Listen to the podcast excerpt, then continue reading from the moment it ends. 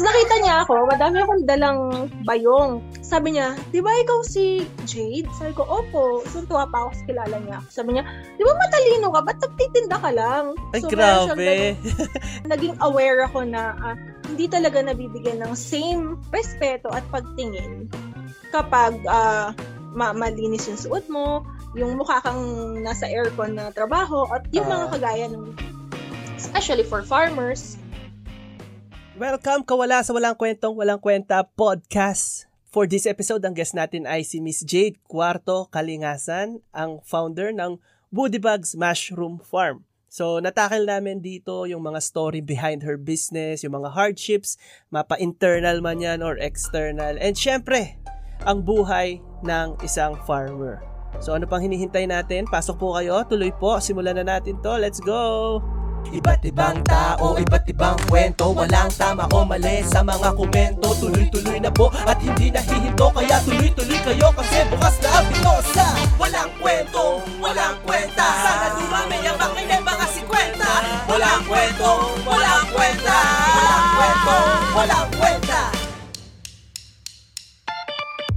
So, welcome sa inyo mga kawala sa isa na namang episode ng Walang Kwentong Walang Kwenta podcast. So, for this episode, ang guest natin ay malupit. So, college friend ko to and sobrang bilib ako sa kanya kasi masipag siya.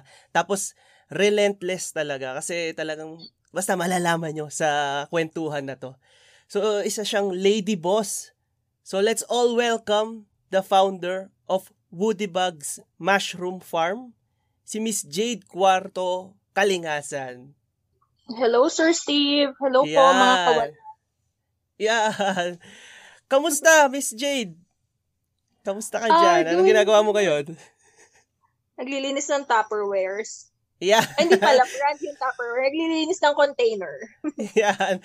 Sobrang swerte natin, mga kawala. Kasi, kita nyo naman, sobrang busy ni Ma'am Jade. So, sobrang thank you, Ma'am Jade. At uh, pinaunlakan mo ang aming invitation kahit na sobrang busy mo talaga. Wala pong problema, Sir Steve. Pwede pa rin isingit. Yan. Salamat, salamat. So ano, kamusta pala? Bukod sa ano, bukod sa, actually ako curious ako eh. Bukod, kasi alam ko na sobrang busy mo talaga sa Woody Bugs. So nagtataka lang ako, or curious lang ako, ano mga ibang pinagkakaabalahan mo bukod sa Woody Bugs? Ano yung mga libangan mo, ganyan? Uh, right now, nag, ano ko, na nahihilig ako sa pakikinig ng audiobooks kasi nga, wala na akong time magbasa. So, audiobook, tapos, mm-hmm. TikTok. nag enjoy ako sa TikTok ngayon kasi nakikita ko siya as magandang, ang ganda niyang venue niyo for for sharing, for marketing. Yes. Pero hindi ako nag, nagda-dance, hindi ako existing, wala akong uh. talent. Nagtitingin lang ako kung paano ko siya pwedeng gamitin. Tapos naaaliw ako kasi ang, ang cute, tas ang igsi lang ng videos. Mm-mm. Tapos, mahilig akong mahiga. Lahat tayo, I think. Hindi ako palalabas. Mas gusto ko, oh, sa free time, mas gusto kong humiga. Yan. Oo yung, nga, actually lahat no. I mean, oo, sa, sa, masarap naman nga talagang mahiga. siguro dahil ano sa age natin. Oo nga, sig- siguro nga, no? Kasi, Dati, actually oo nga no, kasi nung college ako, parang gusto ko lagi tatambay. Pero ngayon nga parang tatambay na lang ako kapag kumbaga kapag ang kasama ko is yung mga gusto ko yung kasama ko. parang dati Oo. okay lang eh kahit mag-isa ako tatambay ako pero ngayon kung hindi sige, higa na lang ako. Tsaka yung sa TikTok no, speaking of TikTok, TikTok, ang galing nga kasi talaga ng TikTok kasi ano siya entertaining at the same time educational din eh. May mga clips din, may mga videos din doon talaga na parang hindi mo mo uh, tawag dito, parang hindi mo basta mapapan papanoorin, hindi mo basta papanoorin kung sa ibang platform. Ang galing din. Yes, kasi ang igsi eh, 'di ba sobrang igsi na daw ng mm-hmm. ating focus ngayon. So kuha kaya kuhang-kuha ni TikTok yung napakalaking chunk ng mga tao. Oo. Kasi ang igsi Tsaka, lang nung time. Oo, parang one minute lang. Pero meron sila, no? Meron sila ng mga uh, tawag dito, mas longer, pero yun nga, usually 15 seconds, no? Or 30 mm. seconds. Yan. Tapos isa pa sa nagustuhan ko sa uh, TikTok, ang galing nilang makakuha ng ano, algorithm mo. Parang gets konting Oo. panonood mo, parang after one week mo ng panonood, gets na nila kung ano yung mga trip mong Yes, panoorin. yes. Oo. Kaya talagang ano eh, ma- hindi, na ano ka eh, nakaka-addict siya in uh, using the term na nakaka-addict. Kasi nga yung algorithm mo, yung mga gusto mo, siya mismo yung nag appear hindi ka na maghahanap. Oo, ang galing. Talagang ano, no, aabutin ka ng ilang oras. At ano, saksi ako dyan kasi yung misis ko, sobrang addict din sa TikTok. Puro BTS yung pinapanood niya. yung mismong topic natin for today is about dun sa main hustle ni ah, Ma'am Jade. So, syempre, bago yon gusto ko muna mag-congrats pala sa Mushroom Sisig. Actually, congrats sa lahat talaga. So, ang dami kong paborito sa mga ah, product ni Woody Bugs. Pero congrats sa Mushroom Sisig kasi isa yan sa ah, pinakabago ngayon, di ba? Yes, sir. Oo, sobrang congrats. Hindi sa ano eh, hindi sa sales eh. Hindi ako nagko-congrats sa sales eh. Although me- meron yung sales, congrats ako, nagko-congrats ako dun sa ano, product mismo kasi ang galing, ang galing talaga ng product. Sobrang sobrang bilib ako dun sa mushroom sisig na yun. Actually, sir, yung, yung sisig na yan, ang first na gumawa niyan, sister-in-law ko sa Makati, meron siyang inuwing Mm. ah, fresh mushroom, tapos sabi niya, gawa daw siya ng sisig. Kasi wala siyang magawa. Tapos, masarap daw. Tapos, ah in- in-enhance lang ng husband ko. Yun. So, sila talaga, idea nila yan. Yan, ang galing. Sobrang galing. Mamaya mapapag-usapan pa natin lalo yung tungkol dyan sa mushroom sisig na yan. So, kwento mo naman sa amin, paano mo ba, ano, paano ka nga ba, paano mo na-discover yung ah, kabute or yung mushroom business? Ano ba yan? Sumulpot na lang? Yeah! Parang, yes, Wordplay, yes, eh, sumulpot na lang siya. Mm-mm. Sumulpot na lang siya, sa totoo lang. Basta tanda ko, 20, mga 24, 2013, nagtuturo pa ako noon. Di ko na, di na ako masaya. Ang, ang cliche, no? So, hindi ako masaya. Ah, kumikita naman ako. Okay, kumikita ako, nag-aaral ako. Okay naman, pero may kulang. Ang problema, hindi ko din ma-identify yung kulang. Alam mo, masaya Mm-mm. naman ako, tumatawa ako, fun naman ang mga bagay-bagay, pero I'm looking for something na hindi ko rin ma-identify kung ano. So, I jump from schools to schools. Alam mo, sa anim na taon kong pagtuturo, siguro I've been to one, two, limang eskwelahan sa anim na Wow. taon. Diba? Tapos, Ah, wala namang every problema year, no? sa- Para every year may new students ka. Wala, as iniisip ko, wala namang problema sa kanila. Masaya naman kami. Mm-mm. Pero, nung, for example, nung nasa IS ako, kasi hinahandle ko ay high school and elementary students, sabi ko, ah, may, naghahanap ako ng structure. So, lumipat ako sa Don Bosco. Pagpunta kong Don Bosco, sobrang structured. So, naghanap naman ako ng kalayaan. Sabi ko, baka it's time for me to go to college. Tapos, after a year, I went to FTU and UE, sabay.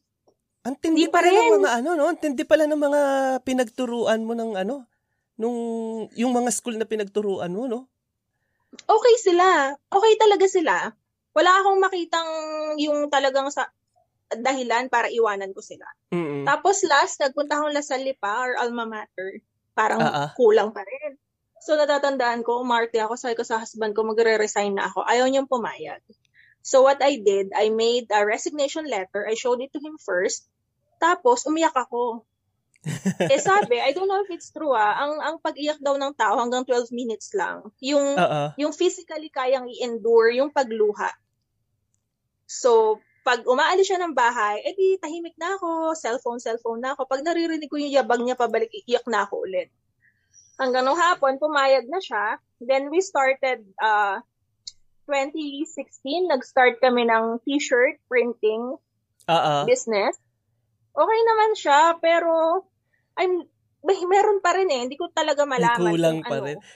Anong tawag dito? kulang. So, nung ano pala, nung nag, nag pre-printing business ka pala, hindi ka na pala nagtuturo nun? Mm, hindi na. Pero nung nagtuturo ako last, yung last year ko sa Lasal, meron pa kaming parang tapsihan. Hindi rin siya Mm. nag-click. Okay. Tapos nag-start kami mag-peanut butter. 2015. Hindi, Hindi rin. ko alam to ha. Hindi ko alam to ha. Ang dami mo na pala ano, nasubukan. Oo. Sabi ko, ano kaya? Ano kayang, ano? Ano kayang dapat? And then, I don't know if you remember him, Gerald Latayan. Oo, oo. Parang na natatandaan ko. bonus. Oo. Si Gerald, nung nag-start kami mag-t-shirt printing, siya yung nagbanggit sa akin, magsa-start daw siya magkabuti. 2016. Mm, okay. Tapos 2018, naalala ko si Gerald. I mean, super close kami. Pero naalala ko yung sinabi niya. Sabi ko, sige nga, basahin ko. Tapos sakto, yung mga features ng kabuti, sumakto siya sa akin. Kasi ako, as I've mentioned, ampun kasi ako ng mga farmers. So, lumaki ako sa bukid. Alam ko yung buhay doon. Mm-hmm. Yun nga lang, parang ironic kasi hindi ako marunong magtanim. Kasi ang ang pangarap ng mga tao sa bukid, yung talagang mga legit na magbubukid, ang pangarap nila para sa kanilang mga anak ay umalis sa bukid. So, yun yung, ganun ako lumaki. Kailangan makalis ako sa bukid kasi hindi naman, hindi naman malaki ang pera doon, parang Mm-mm. walang future. Na all the while, ganun yung akala ko, ganun yung pangarap para sa amin, which is napaka-noble ng pangarap nila para sa amin. Talagang pinaghirapan nila. Eventually, doon ako bumalik. Kaya malaking drama ito sa pamilya. Kasi parang pinag-aral ka namin, bakit ka babalik dito? So ngayon, masaya naman na sila na bumalik na ako. Kasi medyo malaking usapin ang ang usapin ng mga magsasaka eh. Oo.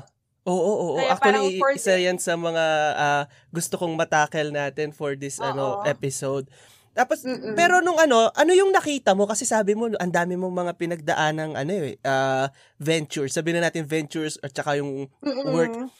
Ano yung nakita mo ngayon sa Woody Bugs na parang, di ba sabi mo meron kang hinahanap? Ano yung nakita mo ngayon sa Woody Bugs? Bakit nagstay ka dito sa venture mo na to? I think sa Woody Bugs, I found my purpose. Nice. Oo, actually, oo nga, no? Yun yun eh, no? Oo. Mm. Yun yun eh. Pag nakita mo yung purpose mo, doon ka talaga mag-stay eh.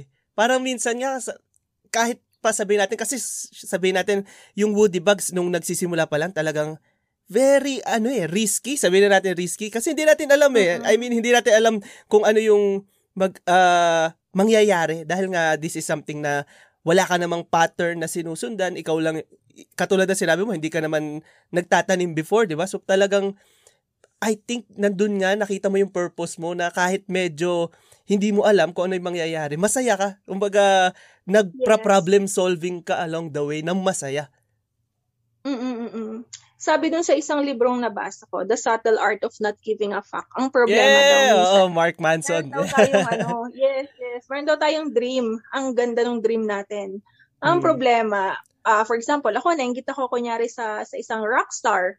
Kasi sobrang sikat siya eh, pero hindi ko daw na na consider ano ba yung mga pinagdaanan niyang hirap ano ba yung ah, ibinigay niya in exchange of being that person so noon kasi as I've mentioned 'di ba nung nasa IS ako nung nasa Catholic all boys Catholic school nung nasa college ang idea ko lang is yung grand idea na ano ko eh well ah, mahal nila ako na na guro magaling ako yun lang yun Ah. lang yun. Pero hindi ko kayang ibigay everything that it demands. Like sa Mm. teaching I have to give my time. Hindi ko nga kaya gusto ko nga teacher lang ako sa loob ng classroom. Pag nasa classroom ako sin all out. Pero gusto ko hanggang dun lang ayoko mag paperworks so doon Ah, pa lang hindi na hindi na hindi kagaya dito sa pagkakabote as in everything that it has to take Mm. talagang binibigay ko siya kahit alam mo din wala pa kaming sasakyan, no? Tapos nag nag um there was a time na naka-motorcycle kami tapos may dala kaming um pang-exhibit sa Rob. Galing, remember oo, that? tindi. Oo. Tapos umulan. Shock. Eh, na, ang ganda-ganda nung ano ko, skirt ko. Ay, naka-maxi pants ako, ganyan. Tapos Oo. nagpatila kami kasi maulan. Tapos kailangan ko mag-transfer sa jeep. Mga ganung bagay. Wala akong pakialam. Basta, gagawin ko lahat.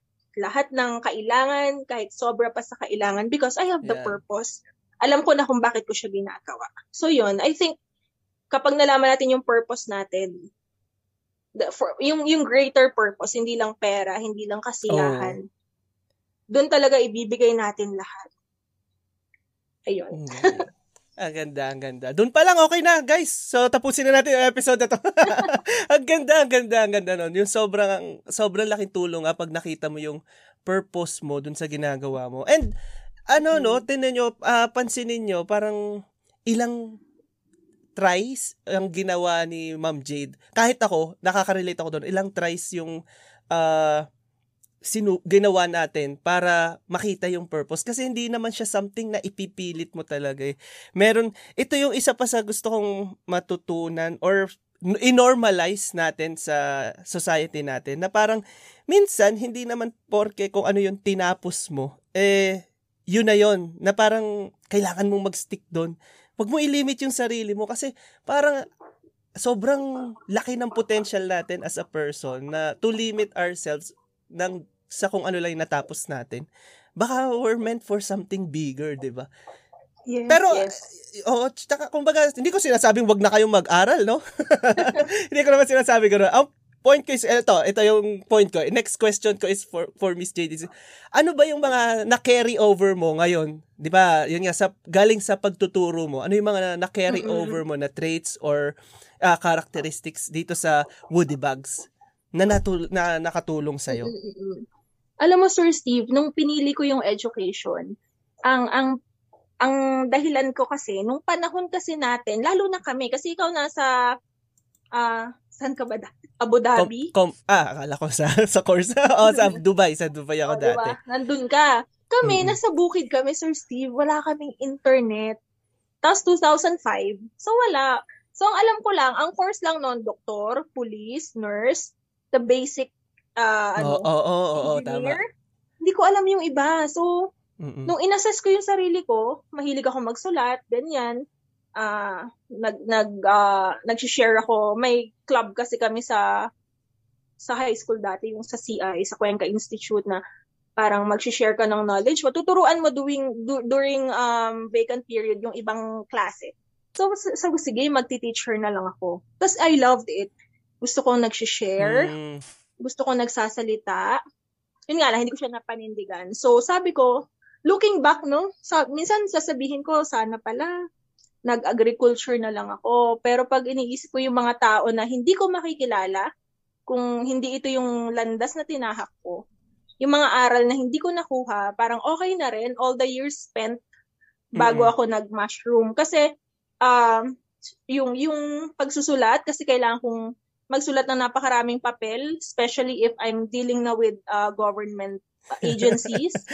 mga report, ah yung Grabe. pakikipag-usap, pakikipag-deal sa tao. Kasi sa sa teacher, hindi ka lang, lalo na sa mga bata, hindi ka lang naman makikipag-deal sa bata, makikipag-deal ka din sa parents.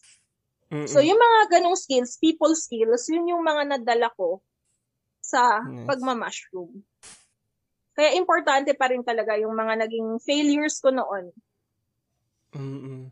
Yun yung ano, oo nga, tama. Kasi kung ano yung ano, yun yung ano eh, parang yung compilation ng mga failures natin, yung Mm-mm. nagbi-build sa magiging final product natin na kung sino tayo. Na which is yun, I think ito nga ito nga yung naging final product mo, which is yung woody bags. Ah, ano ba ano ba yung mga requirements sabihin na natin na meron kayo nun or ano yung wala pero na-push through nyo pa rin para lang magka-idea sila nung process ng pagkakaroon ng isang kabute farm. Yes, uh, very important pag magma-mushroom ka, kailangan mo mag-aral. Kay, uh. Either mag-enroll ka sa mga private na nagtuturo or sa DA, nagbibigay kasi si DA, si Bureau of Mm, Plants, okay. tsaka si Agricultural Training Institute ng mga free trainings. So, yun. Pwede ka rin naman mag-check sa YouTube. Basta start small. Kasi, Ah. ang pagkakabuti, hindi siya kagaya ng ibang, ng traditional farming na magtatanim ka sa lupa. Ito hindi eh. So, you have to Mm-mm. start small. Huwag tayong magpapabulag sa mga ah, parang promises ng big return. Totoo yun na, yung big return totoo. Pero kahit ako, after three years, wala pa ako doon.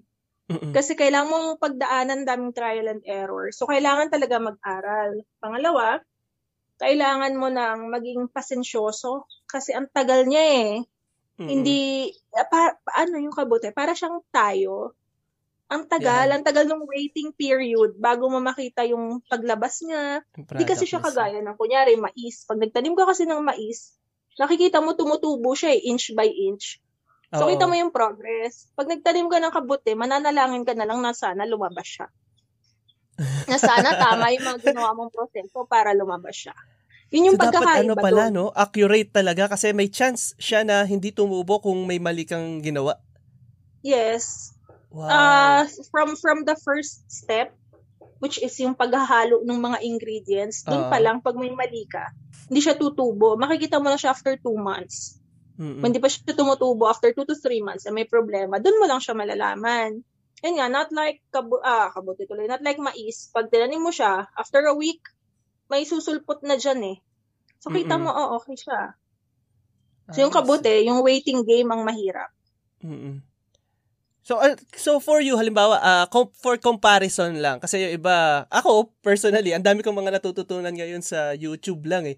Pero Mm-mm. ano ba for you ano yung ah, advantages ng actual training talaga or yung a-attend ka talaga ng seminar versus ng sa YouTube ka lang matitingin. Kasi syempre unang unang negative diyan sasabihin ng iba nako may bayad yung ano actual training meron naman yan sa. YouTube yun din ang tinuturo. Ano yung ano reaction mo doon? Sa YouTube kasi, sir, puro siya theories. You'll never know unless Mm, ma-experience mo siya oo, ng tama. hands-on. So, siguro kung, syempre, tama ka dyan, magbabayad pa. So, kung Mm. mag-YouTube ka, sabayan mo siya ng hands-on na paggawa.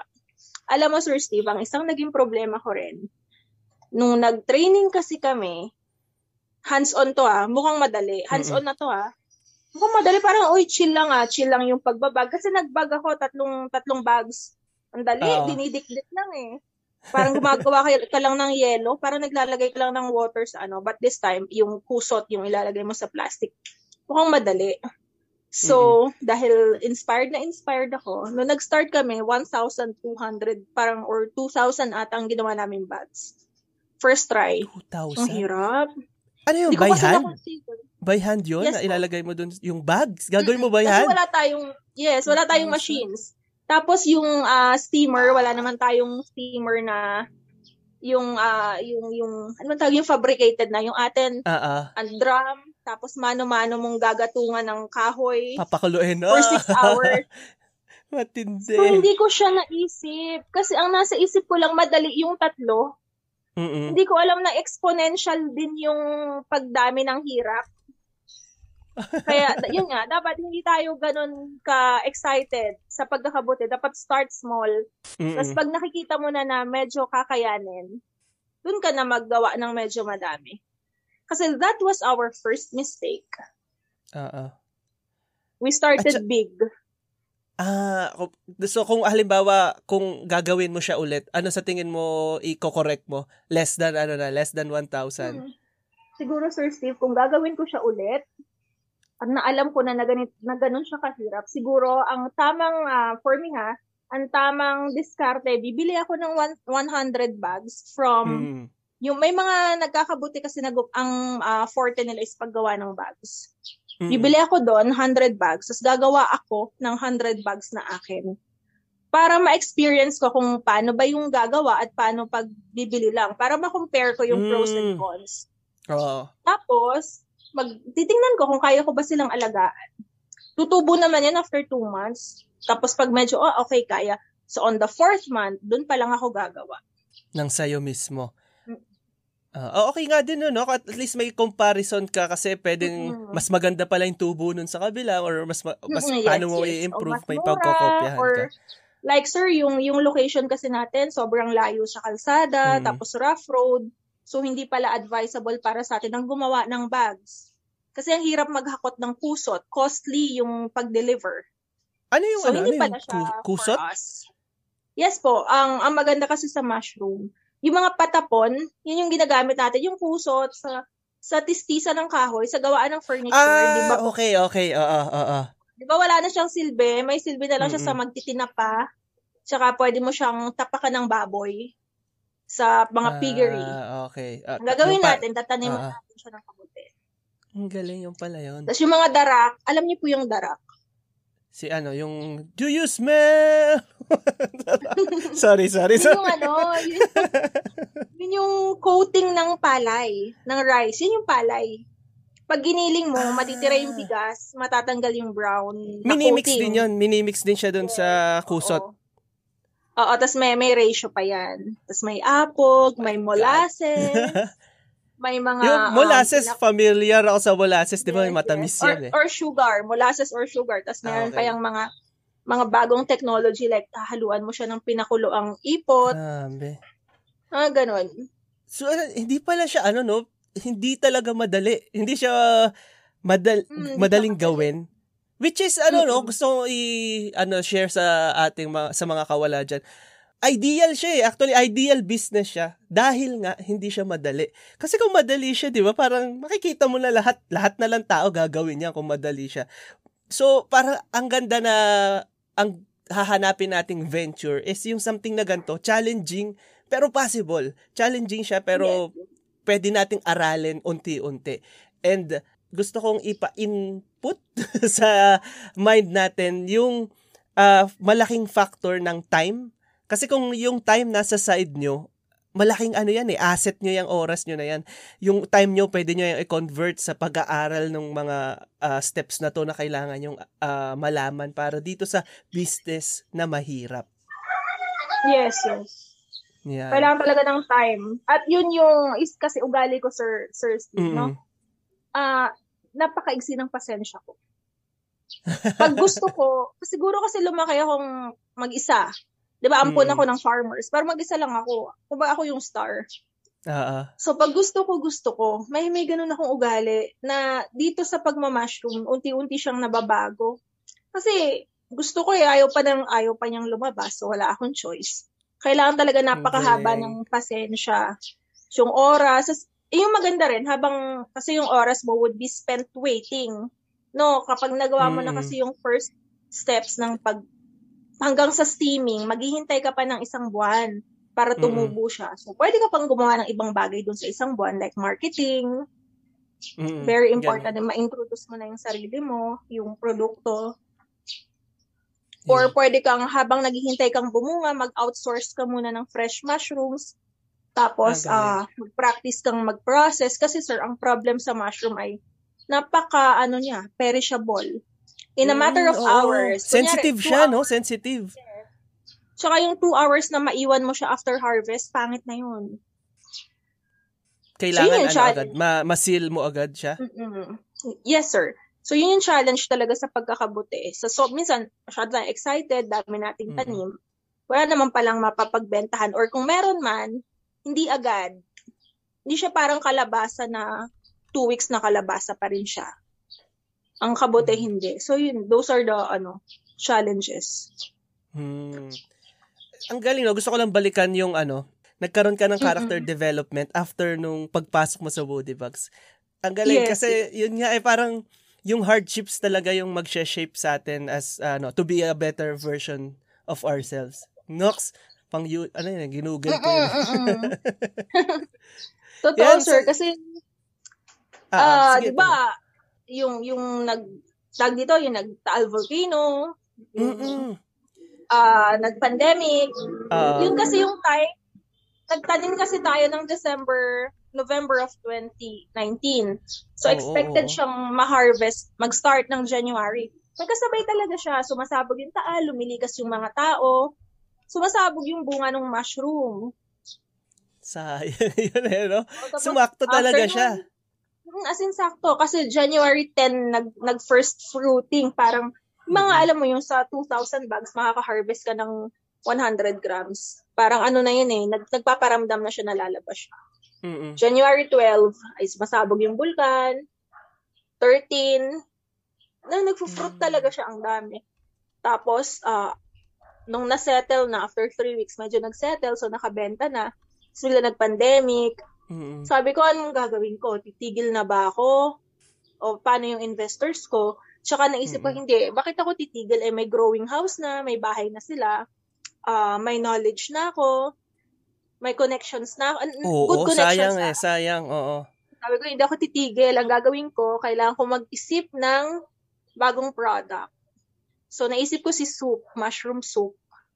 Tapos, bumili ako ng madaming herbs. Nung pagkatapos kong gawin yung soup, naging paste. Sablay siya. So, another heartbreak. Sabi ko, anong gagawin ko dito? Ang dami kong herbs. Wala na talaga kaming pera. Tapos, ang dami kong biniling Mm-mm. herbs.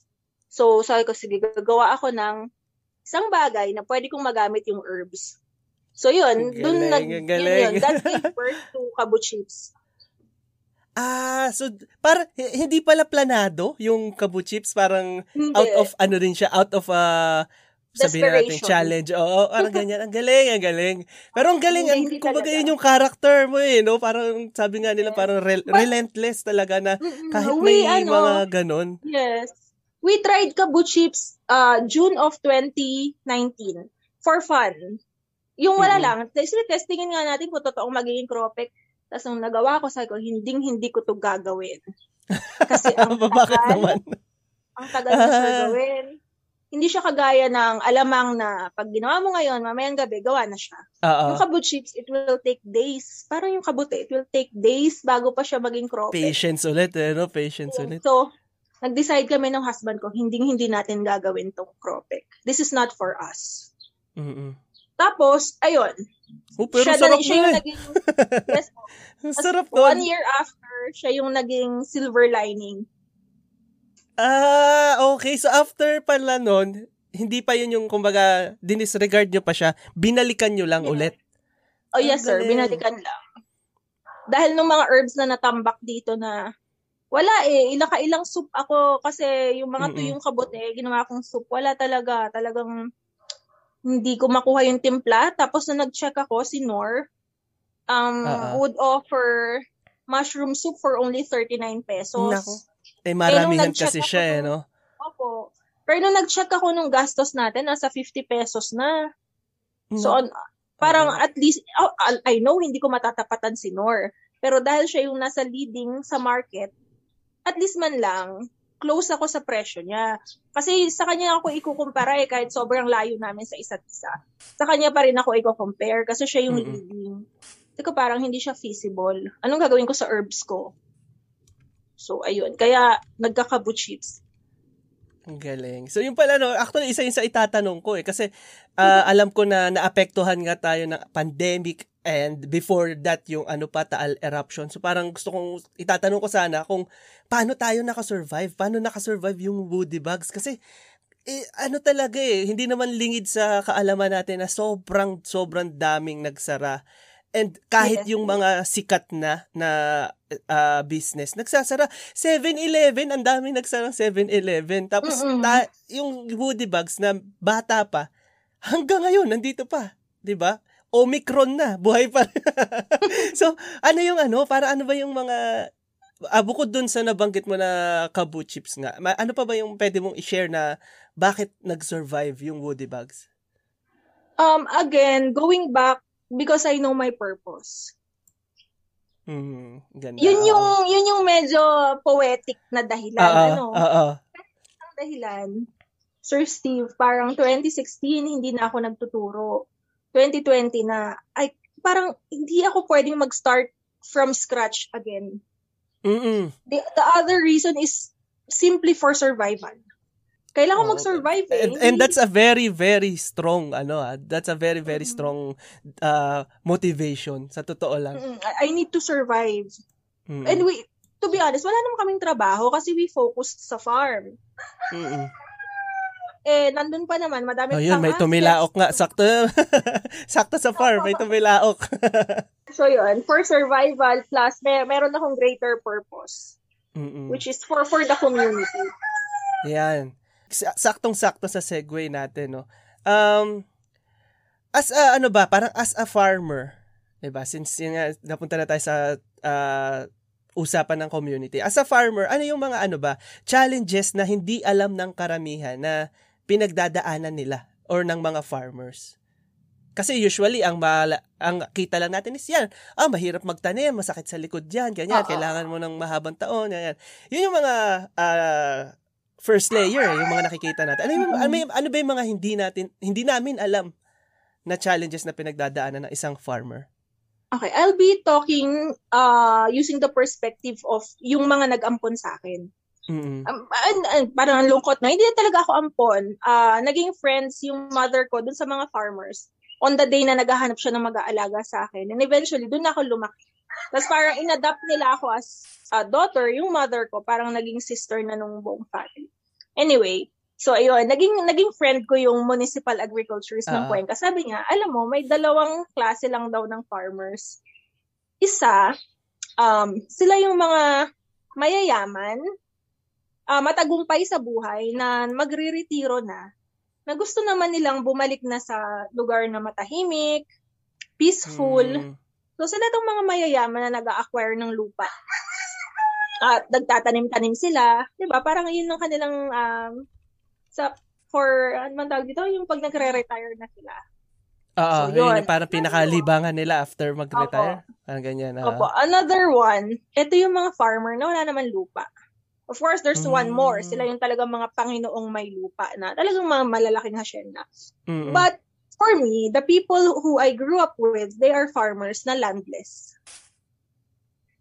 So, if you are a farmer na landless, mag magtitil ka ng lupa for somebody mm. else, tapos meron lang kayong certain hatian. Oo. So, yun. Yun yung isa sa mahirap. Pero wala tayong magagawa kasi yun ang sistema. Siyempre, sa kanila yung lupa. So, mag, uh, ano ka, magsasaka ka. Tapos meron lang kayong sharing, I think 70-30, minsan 80-20. Alam mo, swerte pa sila. Sa, saan yung ano? Saan yung bigger share? Sa may-ari ng lupa. Mm. Ah, uh, okay. Wala kasi ako alam sa ganyan. So parang mm-hmm hindi, kasi ako, syempre ako, as a person, parang gusto ko sana at least 50-50. Di ba? Parang... Mm-mm. Yeah, that's oh, what parang, we do ano sa Woody Bags. But sa iba, hindi. That's uh, 70-30, 80-20, ganun. Plus, yun, meron kang lupang titirahan. Hindi ka mangungupahan, ganun. Oo, uh, doon ka na. Uh, Kumbaga, yeah, para mas madali din eh, no? Yes po. Kasi we experienced din, parang bata pa ako, nakatira kami sa isang lupa, tapos yung lupa binenta, so pinaalis kami. Mm. Siguro ano ako noon, fourth year high school, grade 10. So umalis kami dun sa lupa. Paano yun? Ganun, ano, ganun, umalis kayo sa mismong uh, sa, uh, sa city? Umalis kayo doon? I mean, doon sa sir, mismong sa, province? sa bukid din yun. Tapos lumipat mm-hmm. lang kami sa ibang lupa. Kasi binenta na nung may-ari yung lupa niya. Mm. So sa bata pa ako, so hindi ko pa alam yung mga claims, but I I I know we were given a certain amount. Okay. So yun, tapos uh, other challenges, alam mo, pag, pag farmer ka kasi, not just for farmers, no? But para sa mga blue-collar jobs, they are not given the same adoration as mm, sa atin oo. na na medyo uh, na, na, nasa white-collar job. Tapos, I mm. actually experienced that. Ang ang hirap, no? Pag like, I, I don't know if you've also experienced kasi syempre, nakatapos ka, mm-hmm. tapos, ah, uh, maganda yung trabaho mo sa ibang bansa, then umuwi ka, para quote-unquote, magtinda. Uh-uh. So, di ba, hindi, you're not uh, getting the same respect. Kasi, quote-unquote, nagtitinda ka lang ngayon ng karne. Parang ganun. Oo, tama, tama. Tapos ako, nagtatanim lang ako. So, may may ganun kasing stigma. Naranasan ko yan one time uh, minsan nahihiya ako magtinda. Hanggang ngayon, minsan nararamdaman ko yun. Kasi mm. parang, din, parang yung tingin nila sa akin, nagtitinda na lang ako. One time mm. naranasan ko siya, there was, kilala ko siya, kasi nung elementary ako, nakikita ko siya, nanay siya nung, nung student, mga, na medyo, siguro ka-edad ko, ganyan. Tapos nakita niya ako, madami akong dalang bayong, kasi mahilig ako sa bayong. So may mga laman siyang chips. Sabi niya, di ba ikaw si Jade? Sabi ko, opo. So, tuwa pa ako sa kilala niya. Sabi niya, di ba matalino ka? Ba't nagtitinda ka lang? Ay, so, grabe. Talagang ano, yun yung mismo linya niya. Di naman ako na-hurt. Medyo na ano lang ako na, hindi, hindi, hindi hurt yung feeling. Mm-hmm. Parang na, naging aware ako na, uh, hindi talaga nabibigyan ng same na respeto at pagtingin kapag uh, ma- malinis yung suot mo, yung mukha kang nasa aircon na trabaho, at yung uh, mga ah. kagaya ng nung iba na nagtitinda sa lansangan, ganyan. So, especially for farmers, Oo, lalo na not sa, knowing ano, na without them, wala talagang magpapakain sa atin. They're not given the same moral, ano, Oo. Na sana, no? Sana mabago and ma-realize. Actually, hindi, sa tingin ko, uh, bukod sa atin, uh, ayoko isingit na maging politics eh. Pero parang government yes, din kasi ang makakapagpaangat din talaga sa kanila eh. Kasi tayo naman sa age natin ngayon, uh, yan nga may may mga information na medyo aware naman tayo na hindi wag yung ano hindi pwedeng mamaliitin natin yung farmers kasi mm-hmm. ano sila eh, isa sila sa mga sabihin na nating foundation ng mismong ano yes, ano natin yes. ng country natin dahil laking bagay talaga eh laking, laking bagay ng mga ng ginagawa nila You know, Sir so, Steve, this is not to celebrate the pandemic, no? But, Mm-mm. uh, a disclaimer, I'm not celebrating the oh, pandemic. okay lang, oh. One thing na medyo positive na naging aware tayo is dahil sa pandemya, na intindihan natin yung importansya ng Tama. mga at ah, yung mga basurero, 'di ba? Mm-hmm. Nakikita natin na pare-pareho lang tayo ng na, na may ambag kumbaga kasi naghahanapan ngayon ng ambag eh. Pare-pareho lang tayong may ambag. Uh, walang mas maliit, walang mas mataas. And in fairness with Department of Agriculture naman, they are I think doing the best for the farmers lalo na ngayon. Madami rin silang binibigay ng mga help. Mm. Uh, Although for DA, mas nagbibigay sila ng tulong sa mga asosasyon. Kasi sa Woody Bags, ang binibigay sa atin ni DA is binibitbit niya tayo sa mga marketing, sa mm. sa uh, yeah, pag minam- minamarket nila tayo, tapos uh, sinasama nila tayo sa seminar. But when it comes to monetary at saka yung machines, wala silang maibigay kasi ano tayo eh, sole proprietor, uh, private. Pero kapag mga asosasyon, yun, madami silang naibibigay na tulong. Kasi ang kanilang philosophy is that, syempre, pag asosasyon, madami agad matutulungan eh. Oo. Which is why I'm trying to, you know, build one in the future. That's the, in, in connection do sa sinasabi kong purpose, the greater purpose of Woody Bags is not only to serve me and the investors, Yun. but to actually serve my, the people, the aging farmers from my town. Yan, yan actually yung ano pang closing ko siya eh. pang closing question ko siya na ano yung pinaka ano mo, pinaka dream mo sa para kay pinaka dream or pinaka goal mo para kay Woody Bags? Um nung nung nag-start po akong mag mushroom kasi nag-seminar kami ng uh, November.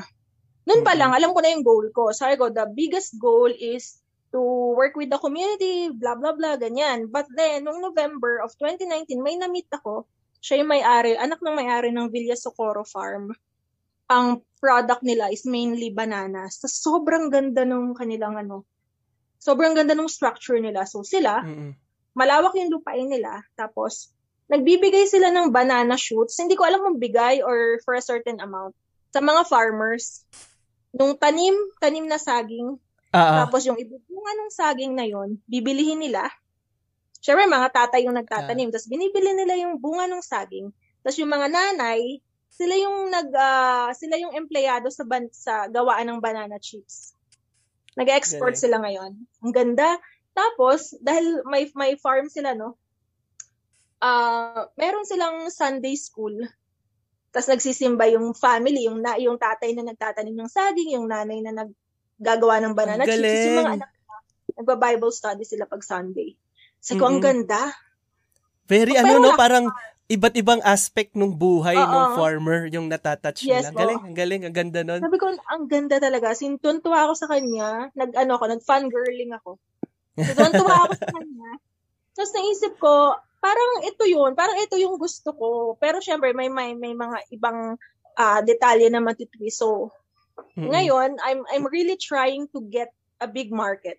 As in, nangangarap ako ng napakalaking market sa Kabute kasi that's why I introduced sisig to top the masa. At saka ang isa pa kasi sir, nung nag-chicharon kasi tayo, that's worth 150 per pack, di ba? Mm-mm. Tapos there was a time na na-invite ako mag-exhibit sa Foundation Week of Cuenca, Batangas. Siyempre, sanay ako mag-exhibit sa mall, na ang pumupuntang uh-huh. tao, ang purpose niya ay para talaga doon, para manood. Ngayon, nung nandun ako sa Cuenca, yung mga dumadaan, yung mga nanay, mga tatay na mamamalengke, kasi nasa ano kami munisipyo, mamamalengke mm-hmm. sila. Tapos tinakain nila yung mga free taste. Natutuwa ako kasi gusto nila. Tapos wala silang pambili.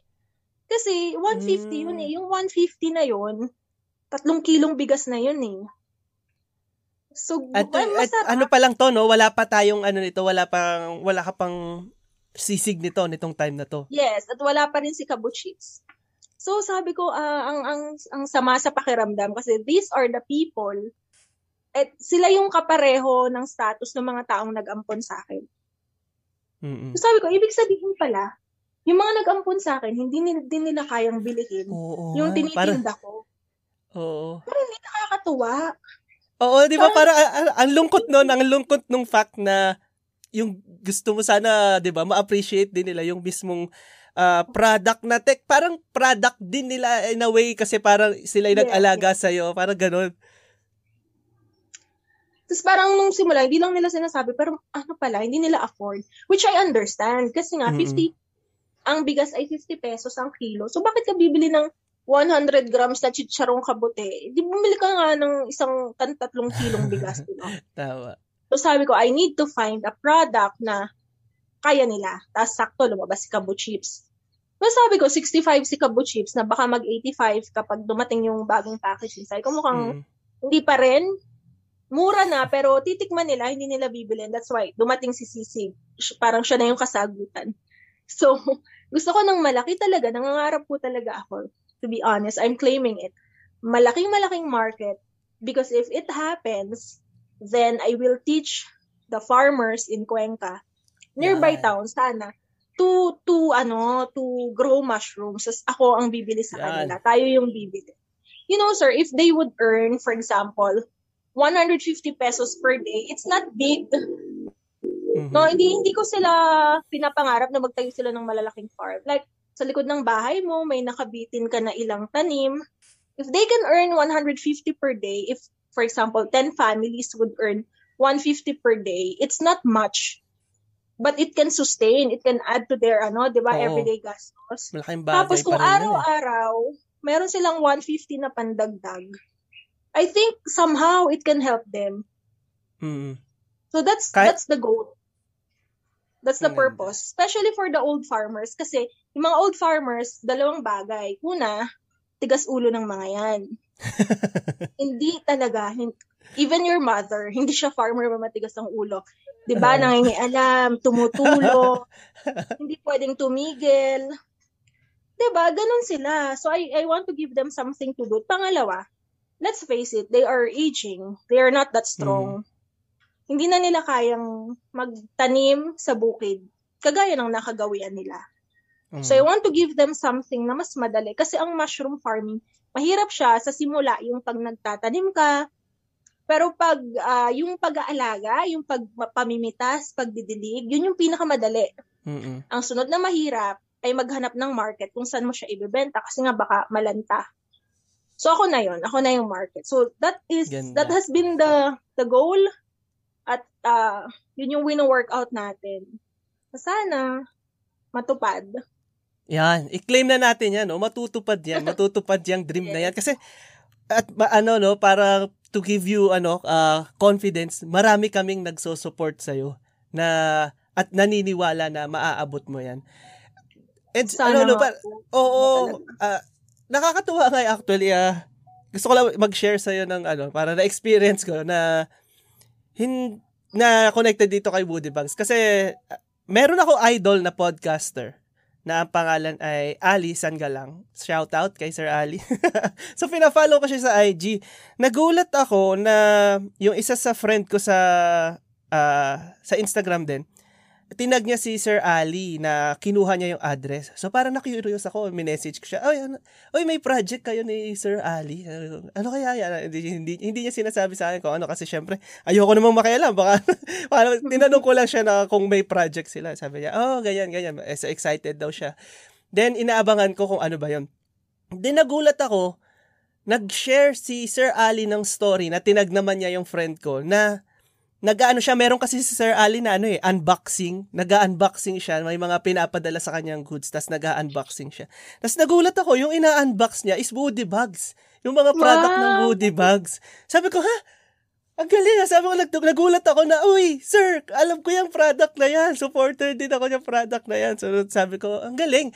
Na, natuwa lang ako na parang nag-connect-connect na meron palang iba pang mga tao na uh, nasa likod ni Woody Bugs na hindi ko alam na nandun din. So parang wala, nakakatuwa lang no na may ganun pala na factor.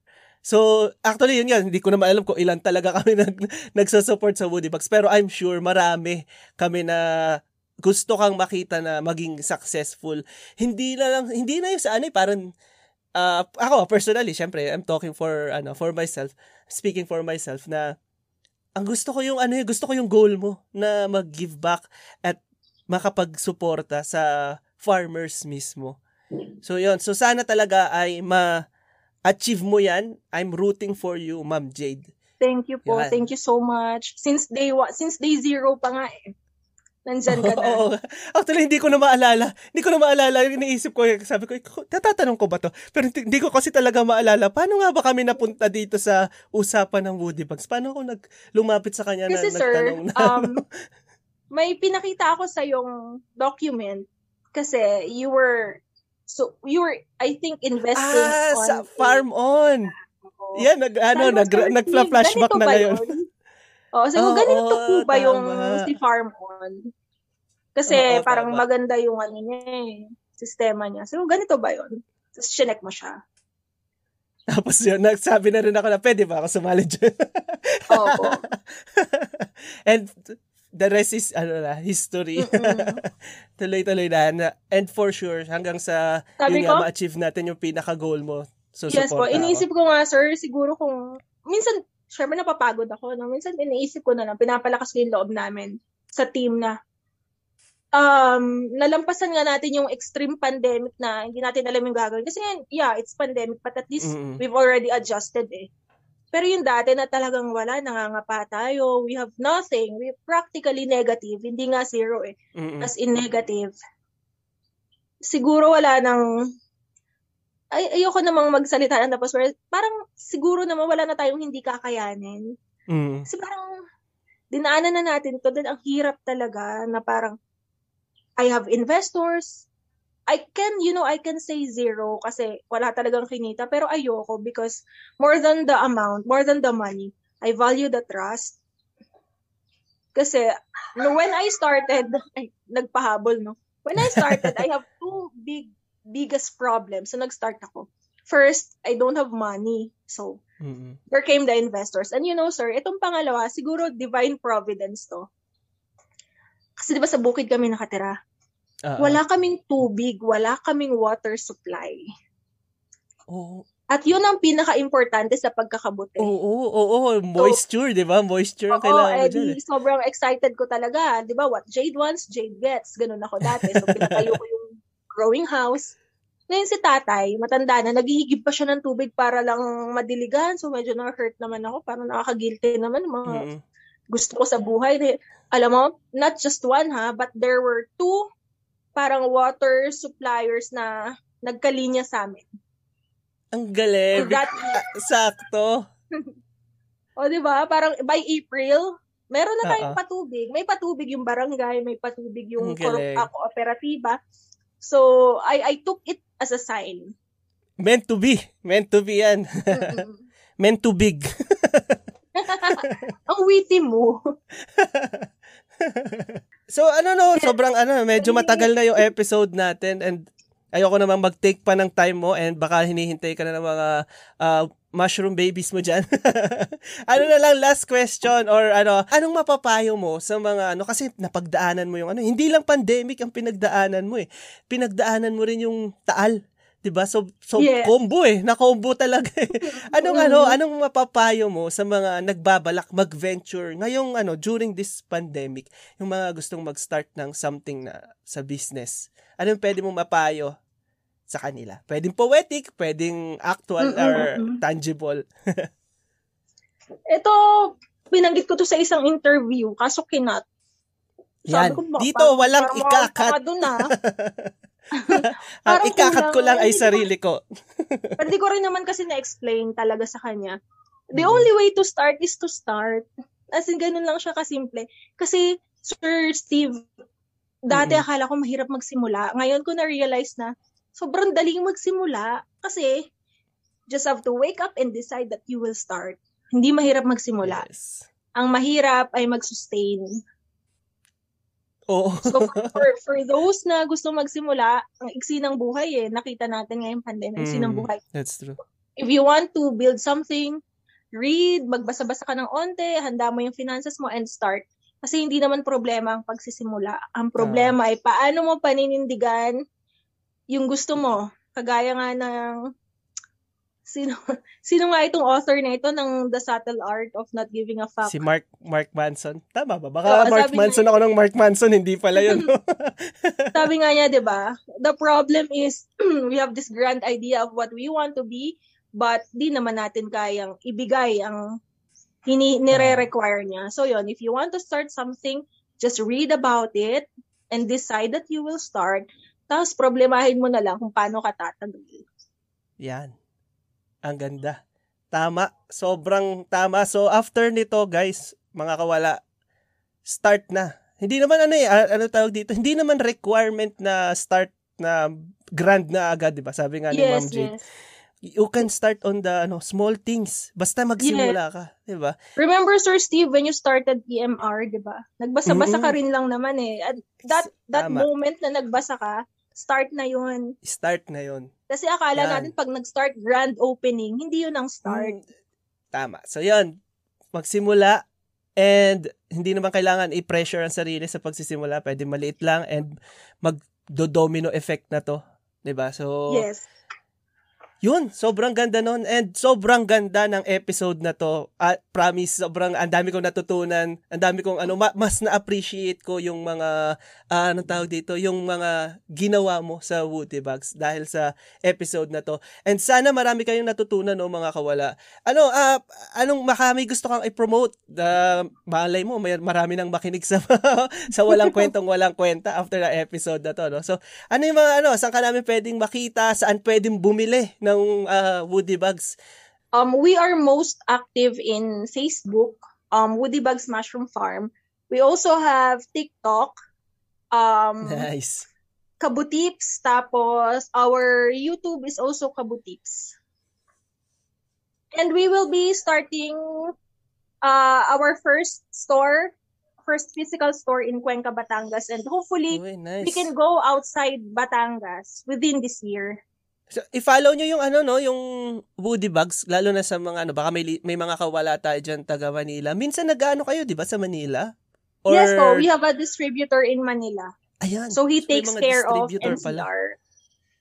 Yan. So, yung mga kawala natin diyan kung nakikinig kayo na taga Manila pala kayo, meron palang nag ano distribute sa NCR. Yan. So maraming salamat no Ma'am Jade sa ano sa oras mo. Sobrang sobrang Thank thank, you, you. thank you, Sumobra na ako ng ano, sumobra na ako ng 20 minutes. Pasensya na and sobrang salamat talaga sa pag ah, sama sa episode na to. Thank you very much. And I'm sure maraming natutunan yung mga kawala natin diyan. At oo nga pala, meron tayong ano, IG at FB. So, follow nyo naman kami. Ah, search nyo lang ang WKWK Podcast sa Instagram. Tapos sa FB, search nyo lang ang Walang Kwentong Walang Kwenta Podcast. So, yan. Tag nyo kami sa mga stories nyo and malay nyo, i-share din namin yan. Siyempre, share namin yan. Hindi malay nyo. so, maraming salamat. Ano, follow nyo rin pala kami sa, ano mismo, sa Spotify para ma-update namin kayo. Para magkayong, magkaroon kayo ng notification kapag may bago kaming episodes which is gagawin natin ng madalas ngayon. Sana. Hopefully. Let's pray. Maraming salamat ulit sa pakikinig mga kawala. And I'm out. Walang kwenta, walang kwento, walang kwenta.